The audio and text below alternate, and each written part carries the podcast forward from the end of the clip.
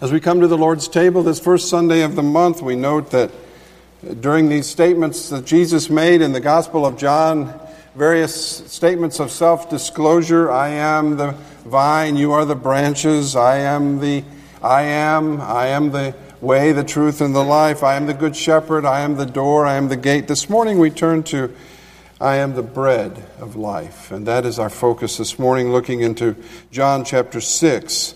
Two sections of that chapter listed on page 8. Please follow along. This is God's Word. When Jesus looked up and saw a great crowd coming around him, he said to Philip, Where shall we buy bread for these people to eat? He asked this only to test him, for he already had in mind what he was going to do. Philip answered him, Eight months' wages would not be enough bread for each one of us to have a bite. Another of his disciples, Andrew, Simon Peter's brother, spoke up. Here's a boy with five small barley loaves and two small fish, but how far, how far will they go among the many? Jesus said, Had the people sit down.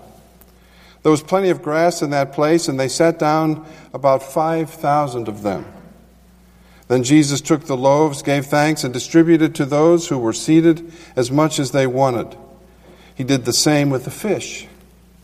And when they had had enough to eat, he said to his disciples, Gather the pieces that are left over, let nothing be wasted. So they gathered them and filled twelve baskets with the pieces of the five barley loaves left over by those who had eaten. Then later, verse 32, Jesus said to them, I tell you the truth, it is not Moses who has given you the bread from heaven but it is my Father who gives you the true bread from heaven.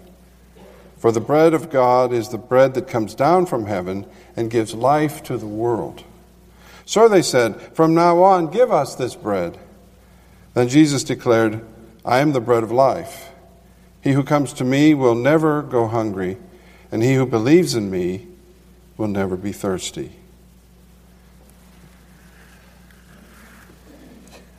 When I was in school, maybe also when you were, we had in the lower grades, particularly in kindergarten, something that I always looked forward to.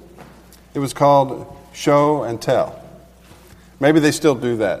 But the idea was that you bring something from home a pet, a toy, a favorite object of some kind, maybe even a parent or a grandmother. You bring it to the class and you introduce the class to this object or this person and you describe to the class why this is important to you.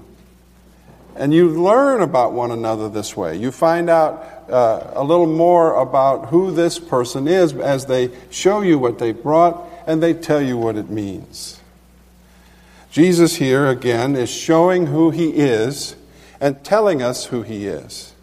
He doesn't need an object lesson, but in this case, he's using the bread to illustrate important points. We have seen him say he was the good shepherd, that he was the gate or the door. We have seen him see, say that he was the vine and we are the branches. This miracle is one of his most famous. This is the one that people mention, probably, certainly in the top three to five of the miracles that Jesus performed when he was on the earth.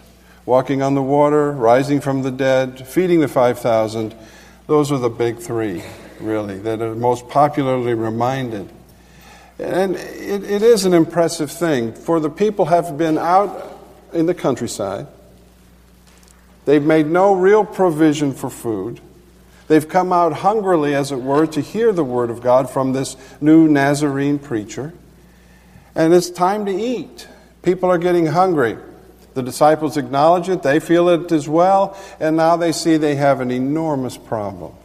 What are we going to do about this? We have to eat. And there's so many of us that it would be impossible for all of them to be fed based on what we can see around us. There's not enough food here. No way. Jesus turns the question back upon them and says, You solve it. What do you suggest? How are we going to fix this? And as it says in the, in the gospel, he knew what he was going to do, but he placed the situation back on them, trying to engage them, feeling the weight of what was about to happen. Well, they said, Don't ask us. Don't look here. We don't have the money. We don't have the food. Somebody would have to go get a large quantity of food with a large quantity of money to feed all these people. What are we going to do? How are we going to handle this? Jesus said, Have them sit down. And he has this little boy's bread and fish, and he distributes it. And it just keeps being extended and extended and extended among the people. They continue to eat and eat. They're full. The little children, the teenagers, the adults, all of them completely fed, satiated, had all they wanted. And those who were distributing the food had the happy problem of leftovers. There was a lot left more abundant than even had been distributed. Twelve baskets full. Terrific. Very impressive. And so when we come to a little later pass- in this passage, essentially what the crowd is saying there in, in verse 34 is do it again. After all, we've got to keep eating. We have to continue to satisfy our needs not only today, but tomorrow. Sir, give us this bread. Continue to show us your power.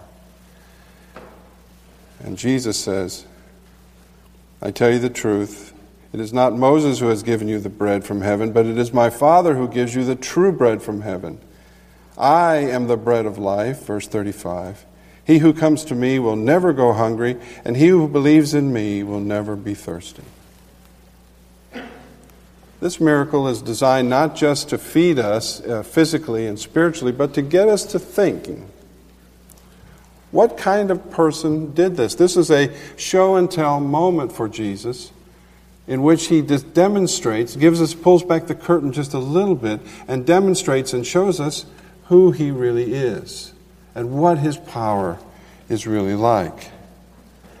Just as Moses fed the Israelites in the wilderness through the manna, now, as the Messiah, he's going to feed them. But they want ongoing bread, they want this to be repeated. Jesus says, No, I'm not going to do that. And while it's true we have another instance of him feeding the 4,000, we don't see any other examples of them in the Bible of him just feeding folks, just continuing to feed them like a gigantic restaurant or a gigantic place of distribution of food. He says, I am the miracle. I am what you see. Let's look into that a little bit. I want you to look at me, he says, not just my miracles. The Messiah is not just a wonder worker, he is one who's come to, to do the greatest of all miracles. So look at him, read the story.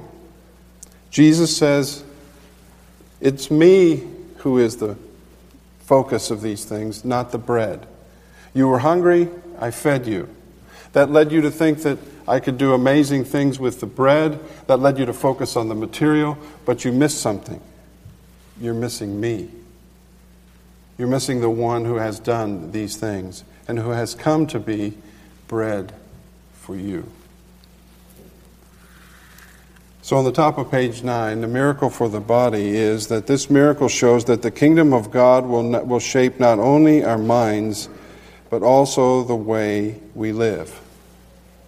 He wants to shape more, he, he wants to do more than impress us. This miracle, for those who were there, was amazing. But in some ways, it was subtle. The extension of the food among the crowd happened gradually over time. And unless you were really looking closely, maybe one distributing the food, you might not have noticed where the food came from or how it was being extended out. You might have missed, in other words, what was really going on. And it is so important, Jesus says, for you not to miss that, not to look at the bread, but to look at who is giving it to you and who is the bread of life. This reminds us in the second bullet there that if the main point of his miracles was to show us how great and powerful he was, He could have done a much better job. They were impressed with all this food that came back. They were all hungry. They were all glad. They wanted to be fed again, but they weren't exactly just wowed. I mean, there wasn't just this sort of superhero encounter where they, somebody does something so amazing.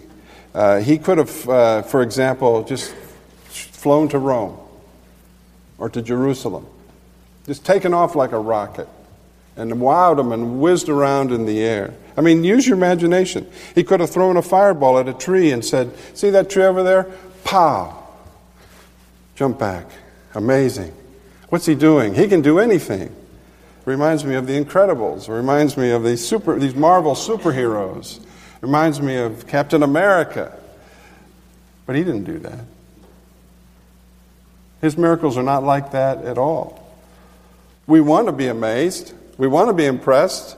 We want to be blown away by some fantastic ex- exposition or exhibition. But his miracles point to himself and to something deeper. The miracles that Jesus performed are not mere demonstrations of his raw power, as I say. They are signs of what he came to use his power to do. They're signs of his mission, of the nature of what he came to do. I didn't come just to impress you. I didn't even come just to feed you. I came to show you who I am, the one who can feed you and make you thirst no more. From the inside out. I'm not a, a well in that sense. I'm not bread in that sense of, of just giving you physical food. I'm something more. This miracle, as his others, are signs of his mission and of the nature of what he came to do. None of his miracles were given to show only how powerful he was. Nearly every miracle was an assault on destruction and devastation. He healed the blind, devastated by disease. He raised the dead, held in the grip of death. He cured the lepers. He fed the hungry. These are restorative acts. He is healing here. We, we, are, we are in a broken world without enough food, without enough financial means, without enough preparation, without enough time, and He's come as Messiah to change that. None of his miracles, as I say, were given to show only how powerful he was. Nearly every miracle was an assault on the destruction and devastation caused by sin. His miracles point primarily to not to the suspension of the natural order, but a temporary restoration of it, of Eden, and of a future new creation that he has come to restore. So, most of his miracles, not all of them, but most of his miracles move in this direction, and this one does too. We are broken by hunger and poverty, by not enough time and not enough food and not enough of everything. I have come to restore what was lost in Eden. But then we read later in the chapter, in a passage which I hadn't included in the text this morning, that after he had done all this, and after he had explained to his disciples his purposes in, in these things, the response is rather concerning. The Bible says, on hearing it, verse 60, Many of his disciples said, This is a hard teaching. Who can accept it? And then, verse 66 From this time on, many of his disciples turned back and no longer followed him. What were the reasons? Maybe many, many, and varied, but certainly among them was the idea that he's not going to just keep doing these amazing food feeding miracles. He's not going to just continue to put bread in our stomachs and wine in our throats. He's interested in something else, and we, we aren't. We're interested in other things, and so many left him. What Jesus is teaching is so overwhelming that unless you have divine help, you will be offended and you will leave. He's saying something that's so overwhelming and amazing about not that I have come to give you bread, but I am the bread. I am the miracle. I am the one who is behind these things. They don't want that. They want the goodies. They want the benefits. They don't want Him. That's the problem. We want God to give us what we want, but we don't want just Him. We want to receive from Him. We want to be cared for and comforted by Him. We want to be sustained by Him. But we don't just want Him. I am the bread of life. Look to me and you will be fed, he says. Instead of these loaves and fishes over here in the baskets, look to me and I will satisfy you. And so, why? And what is he saying? Everyone has a spiritual hunger.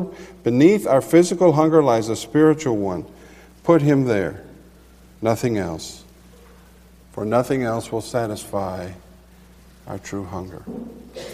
We eat and we eat and we eat and we're hungry again. But He is the one who will feed us in such a way that we will be sustained, nourished over time. We will no longer hunger deeply again. He's not saying, I have the bread of life and I will give it to you. He is saying, I am the bread of life. This is utterly unique. Some would say egocentric. He says, I, me, and my 17 times in these verses here, just the six verses of 34 through 40. Most people who talk that much about themselves never amount to anything. But he amounts to greatness because he used his gifts for us. He gave himself for us. I'm, I am the bread of life. I don't exist just for myself, I exist to feed you. And I want you to be fed. And I want to give you of myself. No, I don't want to just give you the goodies and the food and the baskets of fish, but I want to give you myself. I want to offer my presence, my sustaining power, my comfort, and my friendship now and always into the future. So, in the final bullet there on page 9, he is saying, I will give you life. I'm not going to show you the way to life not going to give you a life guidebook or a set of rules. You're getting life. I'm broken. I, am broken like the bread is broken, then you and I can live. I'm not just someone who comes to show you what to do, but because of my brokenness, I am actually done everything you need to do before God, so you, you need to do before God so you, He can accept Him. God accepts you. This is what your heart longs for and He gives it to you as He gives us our bread. He gives us someone to worship, someone to trust. He knows that our need to be amazed is much less important than our need to be fed. He knows that our interest in the superheroes and all the marvelous things they do for humanity, like Spider Man and Captain America and all the rest, is only superficial. Appreciated, but not deep, not life changing. Thank you for saving my life from, from the ridge collapsing, Spider Man, but what have you done for my soul? Jesus says, I will feed your soul. That is my primary interest. And that is why I have come. Now, some will turn away. And we may, for a time, like the rich young ruler, say, No, this, is, this isn't what I want. I want the stuff. I want to feel good. I want to have things. I want to have what other people have and some will turn away. But isn't the message of this passage don't do that? Jesus says, Will you also turn away to the disciples there at the end of the chapter? And they say, Where shall we go? For you have the words of life. That's what they could see on this, on this occasion when their insight was especially keen. They could see that it wasn't about the bread, and it wasn't about the fish, and it wasn't about the things that he would be bringing to them. It was about his word and who he was. So when he says, I am the bread of life, he means it. Like Philip, we are powerless over our problems. They're, they're too big for us. How, how are we going to feed all these people? But when you admit it, Jesus begins to work miracles. He begins to do His grace in our lives. Don't point to your record, point to His. He says, Let me be the bread, let me be feeding you. You're striving to feed your family, you're striving to, to pro- provide enough for yourself and your family in this world. Let's begin not there, he says. Let's begin and look deeper. I'll take care of these other things. But seek first the kingdom of God and his righteousness, and all these other things will be added unto you. Come first to the bread of life, not to the baskets of loaves and fish.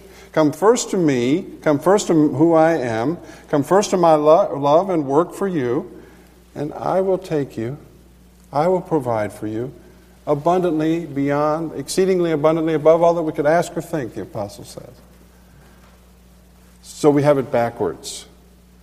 We want the stuff, we'll take you after we get what we want.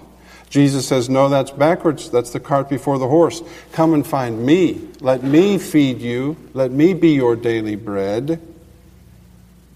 And these other things will take their proper place. And I will provide them for you. And you can have them. It's really quite simple. We want stuff first. He says, You want me first. Those things cannot satisfy, he says. I can. So, make him your life. Bread is fundamental to nourishment, to feeding. All over the world, bread forms a staple of the diet of human beings. It is foundational to what we have to eat in various forms. I want to be that foundation, he says. Not of your diet, of your life. I want to be that Lord and Savior. Quit looking for the other things. Which brings us then to the table and to the two elements there found the cup and the bread. The bread has many purposes there. It reminds us of, as he said here, the, the manna that was provided in the wilderness when the people had no means of caring for themselves, no way to plow fields, no way to reap and to sow, and no way to make bread. He provided it on a daily basis, twice enough for the Sabbath day, until they entered the promised land. Everything they needed was cared for, particularly when they sought Him as their nourishment. In the same way, He has provided the bread from heaven to us, not manna, but Jesus Himself. And that bread is more than enough for what we need. Day by day, He sustains us in life. Day by day, He helps us emotionally, physically, spiritually. Day by day, He is that foundation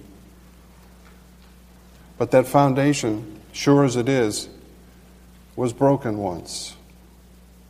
And as the bread is broken at the table, we are reminded that He was broken for us. That His life, strong as it was, faithful and good and pure as it was, nevertheless was given away in a death He did not deserve to die for someone who did. That bread is a picture of what he did. He doesn't say, There's not enough bread here to feed you.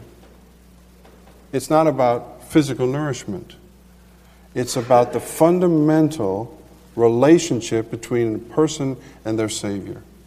a fundamental, deep, and abiding relationship that only He can initiate and sustain.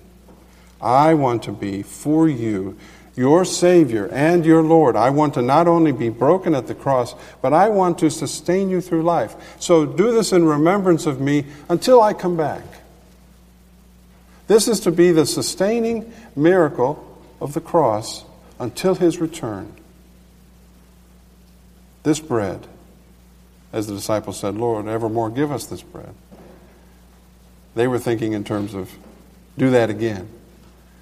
We're saying, yes, do that again, but we understand now what you mean. Sustain me. Help me. I need you.